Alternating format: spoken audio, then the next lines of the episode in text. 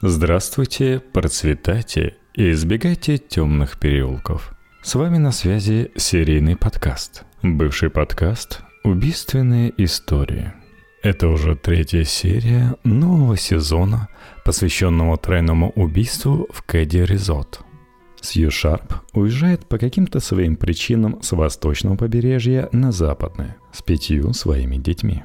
Они остановились в калифорнийском курортном поселке Кэдди Резот. 11 апреля 1981 года Сью Шарп, ее сына Джона и его друга Дэна Уэнгейта нашли мертвыми – причем не просто мертвыми, а забитыми молотками и ножами. Подруга Сью, женщина из соседнего домика, указала на своего мужа Марти Смарта и его друга Джона Северина Бубита по кличке Бо. Их удалось допросить. Марти сообщил, что да, он ходил мимо домика номер 28, в котором произошло убийство. Его удивило, что во всех домах рядом не горел свет. Но никаких подозрительных звуков он не слышал. По его версии, муж Сью Шарп заказал похищение своей любимой дочки, а Джон и его друг слишком активно мешали, и поэтому похитители решили убрать свидетелей. Следующим допросили его дружка Северина Бубида – который подтвердил историю Марти, показал фальшивые документы, а потом сообщил, что вообще он работает на ФБР и все дальнейшие вопросы просит вначале согласовать с начальством. Это все происходило 13 апреля. А 14 апреля за ним приехал Уэйд Микс, муж одной из подруг Сью Шарп Нины Микс.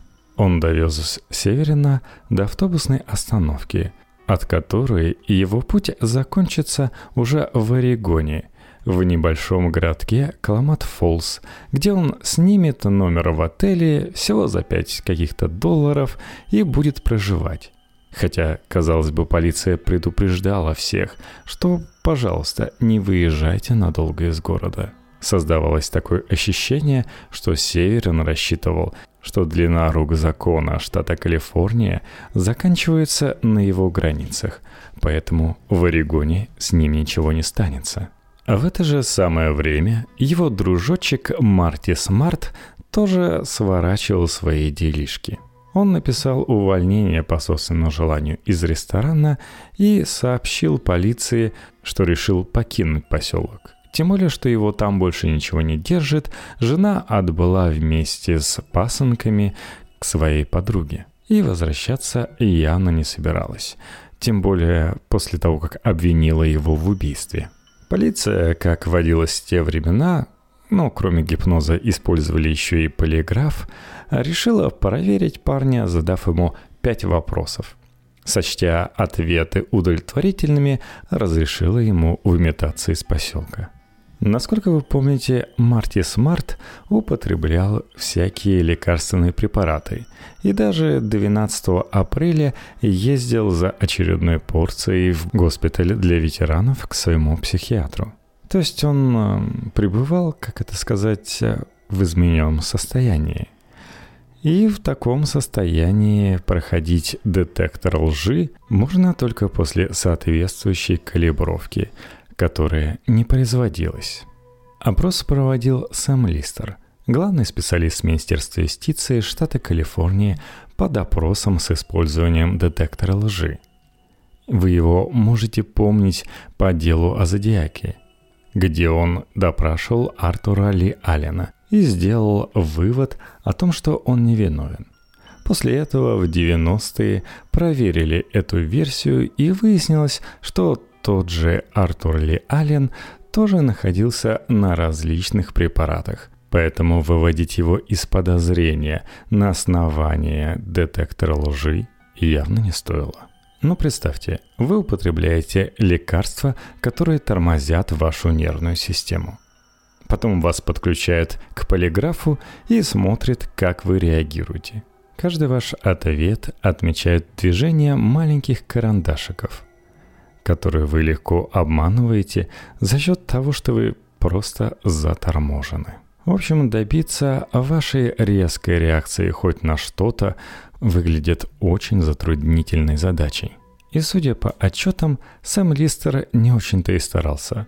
Например, в своем отчете по допросу Марти Смарта он нигде не отразил, что на реакцию Марти могли повлиять какие-то лекарства. Какие бы то ни было пояснения на этот счет в протоколе допроса, исследователями не были найдены. Случилось это 17 апреля. После чего Марти сообщили, что вопросов к нему больше не имеют, и он может убираться на все четыре стороны. Что он и сделал, не откладывая дела в долгий ящик. Направился к себе домой, наполнил рюкзак всем необходимым и отправился пешочком в направление шоссе номер 70.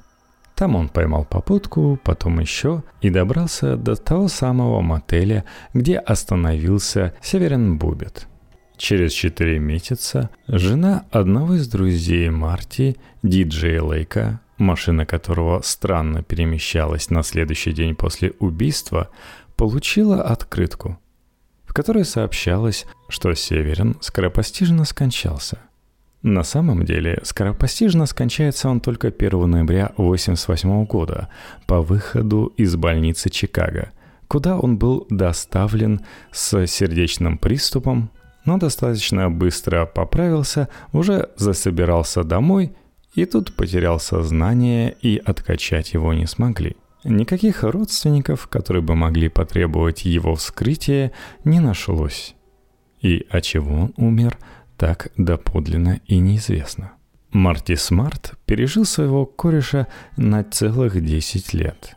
По одной из версий расследователей, его убил неизвестный драгдилер – с которым у него что-то не заладилось во время сделки по покупке наркотиков. В любом случае, детективов они не заинтересовали. Много информации собрать о них не получится, поэтому из нашей истории они исчезают. Но тут уж вы сами можете поспекулировать, какой является одна из самых популярных версий тех событий. Как вы уже поняли, детективы больше не занимались Марти и Джо Бубитом – они сосредоточились на опросе других людей и опросили почти полусотни человек. Например, брат Сью Шарп, Донован Дэвис, сообщил детективам, что Сью после того, как рассталась с мужем, имела парочку интрижек на стороне. Интересоваться таковыми – стандартная полицейская практика. Ибо очень много убийств происходит именно во взаимоотношениях любовников. Имя одного из любовников удалось выяснить. Это был житель соседнего Квинси, Джо Бейс. Также Донован Дэвис сообщил о двух проблемах сексуального характера, на этот раз связанными с дочками Сью. Так, младшая из дочерей, Тина Шарп, та, которая пропала, за год до этого была изнасилована. Полицейские достаточно быстро разыскали педофила. Это был Дэниел Френч – он был арестован, но его адвокату удалось договориться с семьей о досудебном решении. Так что иски были отозваны, а сам обвиняемый спешно покинул штат Калифорния. Вторая проблема связана с тем, что старшая дочь за полгода до событий оказалась беременна. Донован Дэвис предполагал, что возможным отцом ребенка является 17-летний Ричард Микс – сын того самого Уэйда Микса, который выступил в роли своеобразного таксиста. Вначале он забрал Мэрилин Смарт с ее детьми из домика номер 26. А на следующий день он забрал другого жильца из этого же домика, из-за которого сыновьям Мэрилин пришлось переехать в кладовку без окон. Северина Бубида. С беременностью история темная – Сью Шарп покинула поселок Кэдди-Резот вместе с своей дочкой в неизвестном направлении. И в феврале 1981 года они вернулись. К тому времени у Шейлы не наблюдалось живота, как, впрочем, и ребенка. Как вы понимаете, Сью Шарп была достаточно властной матерью. На этой почве она столкнулась и с другим своим ребенком, Джоном, которому не нравилось, что каждый шаг Джона контролировали. Так что у них часто случались скандалы. По отзывам из школы, Джон действительно был достаточно проблемным ребенком, и даже ходили слухи, что у него есть настоящий пистолет, с которым он умеет весьма ловко управляться. Типичный американский подросток. При этом при обыске дома пистолет найден не был. С другой стороны, многие утверждали, что это был не настоящий пистолет. Да, он выглядел очень похоже, но на самом деле это была всего лишь удачная имитация на основе пневматики, которая ему была подарена на предыдущее Рождество. В любом случае, судьба пистолета так и не была выяснена. Кто подарил, было неизвестно. Во всяком случае, это не его дядя Донован. По крайней мере, так утверждал он сам. Но, возможно, он не хотел, чтобы его имя всплывало в связи с расследованием о тройном кровавом убийстве. Сообщение об изнасиловании Тины и беременности Шейлы подтвердила соседка Шарпов Занита Сиболт. Это у них, например, ночевала Шейла. Занита даже в полиции проявляла явное недовольство убитой. У нее было строгое воспитание мормонов. Но, например, в беременности Шейлы или растлении Тины она девочек не винила. Она все скидывала на то, что Сью была плохой матерью и была слишком невнимательной и легкомысленной для матери пятерых детей. Поэтому она сообщила, что с удовольствием взяла на себя роль воспитательницы двух дочек и всегда была рада видеть их у себя дома и тому, что ее дочка Пола дружила с Тиной и Шейлой. Как оказалось, ту ночь не Шейла должна была ночевать в домике у Сиблтов, а наоборот, Пола должна была ночевать у Шарпов. И Занита благодарила Бога за то, что она передумала и настаивала на том, чтобы Пола никуда не ходила – и поэтому Шелли пришлось остаться, что, по мнению Заниты, спасло две жизни. Впрочем, возможно, это интересные сведения для разговора с подружками. Но к тайне дома номер 28 нас это не приближает. Гораздо интереснее сообщение из домика номер 16, где Барбара и Майкл только-только заснули после бурной ночи – когда внезапно Барбара проснулась от человеческого крика боли. Она так и не смогла понять, кому принадлежал этот крик – мужчине или женщине. Но разбудила Майкла, который серьезно отнесся к сообщению подружки. Возможно, у них только начинались отношения, поэтому он не был еще достаточно избалован и поэтому вполне себе исполнителем. Он не поленился вылезти из-под одеяла и пройтись по домику с топориком для разделки мяса и проверить, закрыты ли двери. Утром, когда он узнал про инцидент в домике номер 28, он связал этот крик с произошедшими убийствами. Барбара и Майкл даже смогли назвать полезные для расследователей данные, а именно время крика. Это было в час 15. Также у нас есть еще один разбуженный свидетель в районе двух часов ночи. Он проживал в домике номер 23, который расположен в полусотни метров от злосчастного домика. Виктора разбудили не крики, его разбудили три его кошки. Их поведение выглядело необычным, и до этого Виктор не становился свидетелем подобных кошачьих действий, они стояли на задних лапах перед входной дверью и царапали ее. Он, конечно, переживал насчет бродячих собак, но так как кошки не успокаивались, он вынужден был выгнать их во двор. Переживая из-за кошек, он не мог уснуть, поэтому включил телевизор, прислушиваясь к звукам снаружи. Но в темноте за домом светились лишь глаза его кошек. Поэтому постепенно нервы перестали шалить, и Виктор уснул.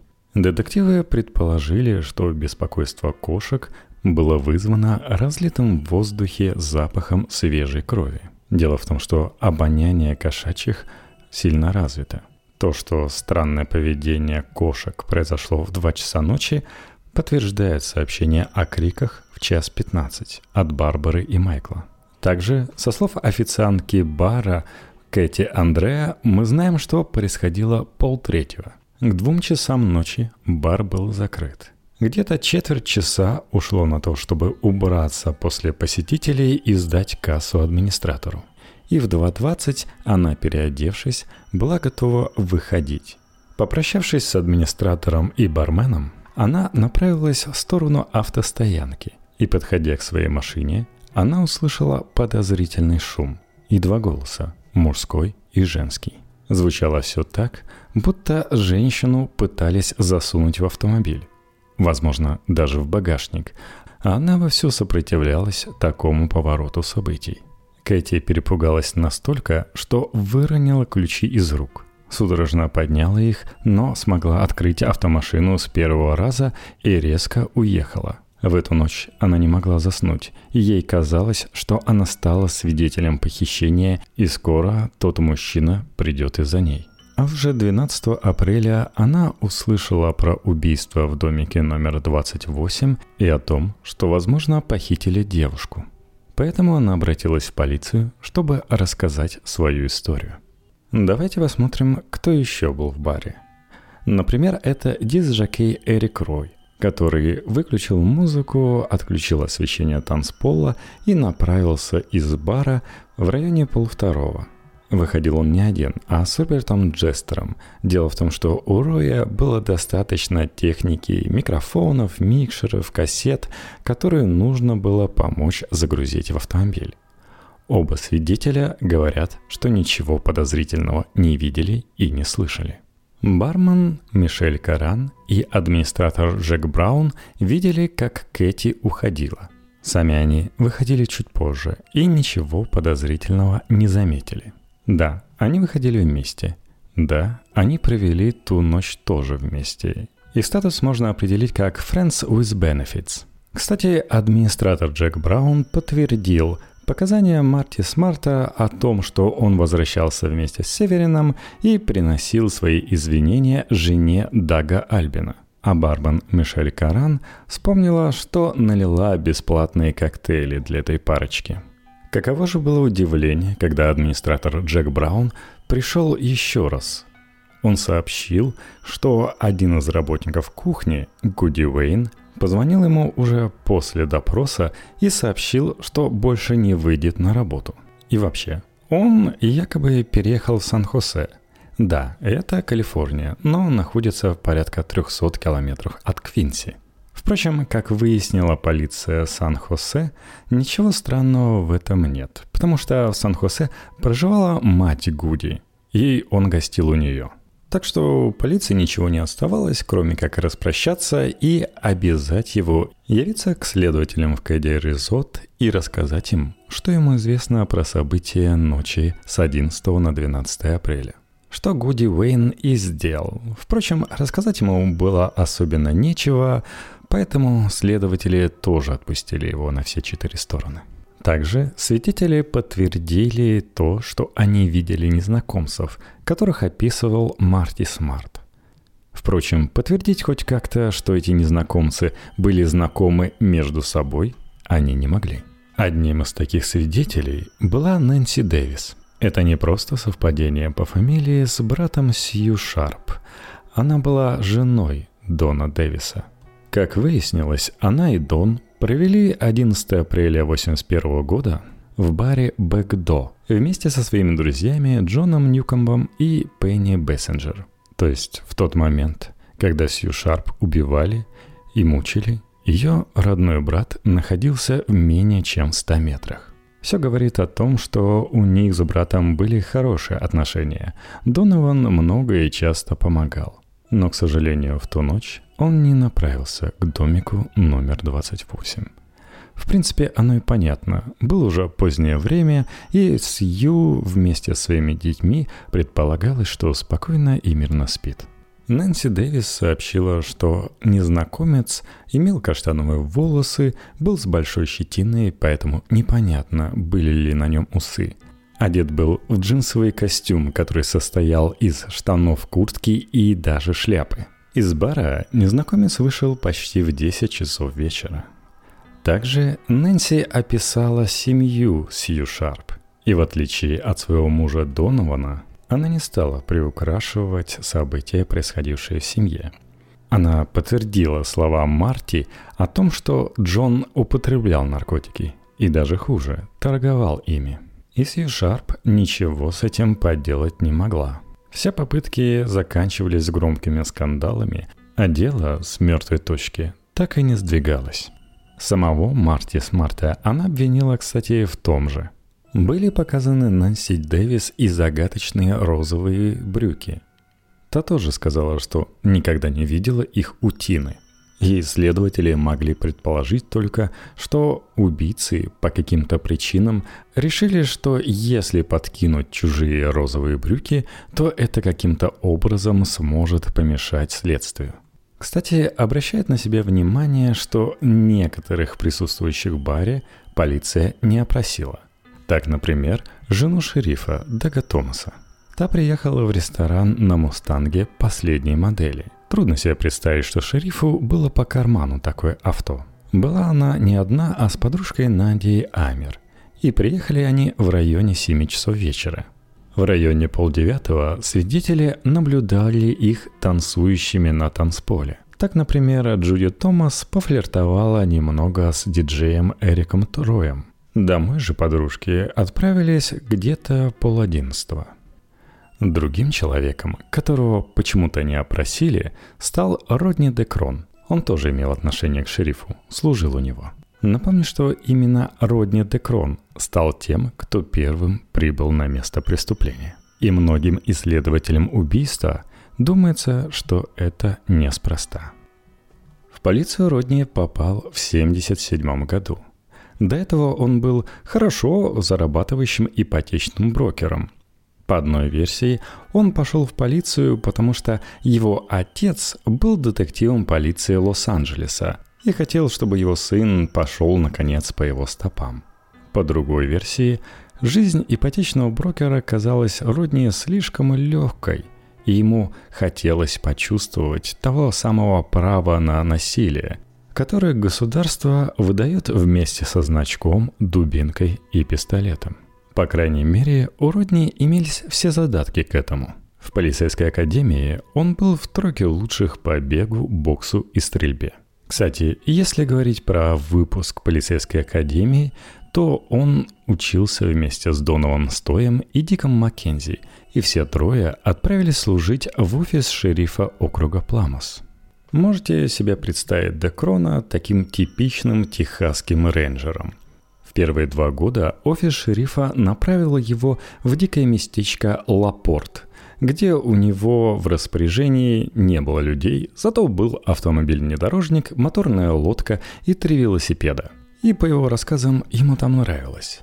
Потом он целый год отработал в окружной тюрьме, после чего он с почестями был отправлен в дорожный патруль в звание сержанта. Дело в том, что он хорошо себя показал во время бунта заключенных, но был ранен ножом. Во время событий, о которых мы рассказываем, он служил именно в дорожном патруле. Кстати, через год он уже получит звание детектива и раскроет одну из самых крупных плантаций марихуаны за всю историю округа Пламос. А через 6 лет раскроет самую крупную поставку наркотиков. В общем, гвозди делать из этих людей. То он борется с местными драгдилерами, то с бандитами, то аж с мексиканской мафией. Когда офис шерифа в округе Пламос задумался о том, чтобы создать оперативные отряды быстрого реагирования, первым записавшимся был именно Родни. Но за всем этим героизмом скрывались и некоторые служебные преступления. Это в 1987 году выяснил реверзор штата Калифорния Дэйв Кук. Так, например, со склада службы шерифа чересчур часто пропадали разнообразные конфискованные ценные вещи и оружие, и даже важные улики, необходимые для того, чтобы закрыть некоторые уголовные дела, после чего они рассыпались. И по мнению чиновника, следы вели именно к Родне Декрону, который даже не стеснялся разъезжать по округу во внедорожнике, который сам же конфисковал у драгдилеров – Некоторые могли бы сказать, ну, понятно, что происходит. Все-таки зарплаты в округе Пламос даже у шерифа были невысокие. Что там говорить о простых сотрудниках? Но с другой стороны, если посмотреть, сколько, по мнению чиновника, мог присвоить один лишь декрон, набегает кругленькая сумма в полтора миллиона долларов. Нашему крутому Уокеру такие действия чиновника не понравились. И он по интернациональной традиции силовиков вывез чиновника в лес, где Родни волю отвел душу, издеваясь над бедным ревизором и даже стреляя у него над головой. В результате Дэйву ничего не оставалось, как уехать из округа. Но храбрости у Дэйва Кука все равно было не занимать, и это не помешало ему отправить документы окружному прокурору Майклу Крейну. И знаете, как любят описывать это в фильмах-сериалах? У окружного прокурора было на носу очередное утверждение на его место, и ему было позарез необходимо какое-нибудь громкое дело, которое выгодно покажет его борцом с коррупцией. Так что наш техасский рейнджер попал на бывшего морского пехотинца, который во всеуслышание поклялся вычистить офис шерифа.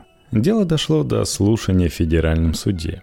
Майклу Крейну удалось собрать много материалов, свидетелей. Он был полностью признан виновным в хищении оружия, наркотиков, автомобилей и ценностей на сумму почти полтора миллиона долларов, за что был оштрафован на 20 тысяч и отправлен в отпуск за свой счет на два месяца.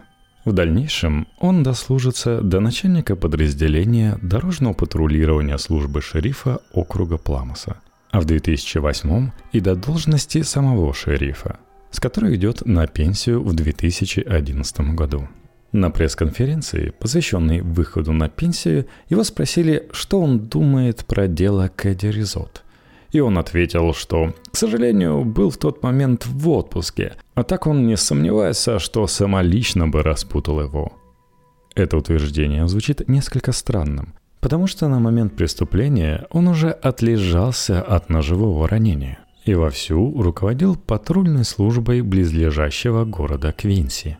И даже был тем, кто первым примчался на место преступления. Возможно потому, что предыдущий вечер он провел в баре Кэдди Ризот. Но сообщать об этом на пресс-конференции он почему-то не спешил. Некоторые исследователи этого дела, для которых Родни де Крон выступает скорее положительным персонажем, предполагают, что он просто скрывал даму своего сердца, с которой он провел ночь. Это явно был не самый редкий случай для того бара, так, например, один из свидетелей по имени Дуглас Глисон скрыл, что он провел ту ночь с Лайзой Хенсель, с которой познакомился прямо в том баре в ту самую ночь. Таким образом, он остался без алиби и был на карандаше у полиции, о чем ему не применули сообщить.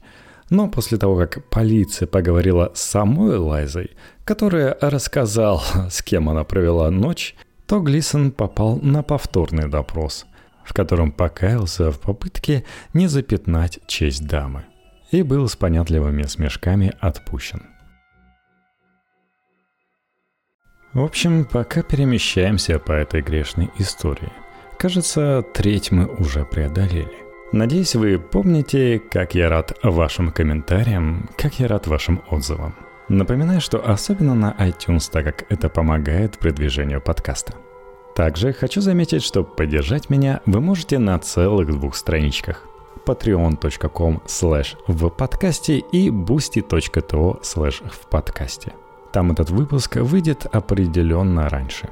Также, конечно, хочу передать большой привет Анастасии, которая подписалась на соответствующий тир. Выглядит так, что я делаю все это не совсем зря.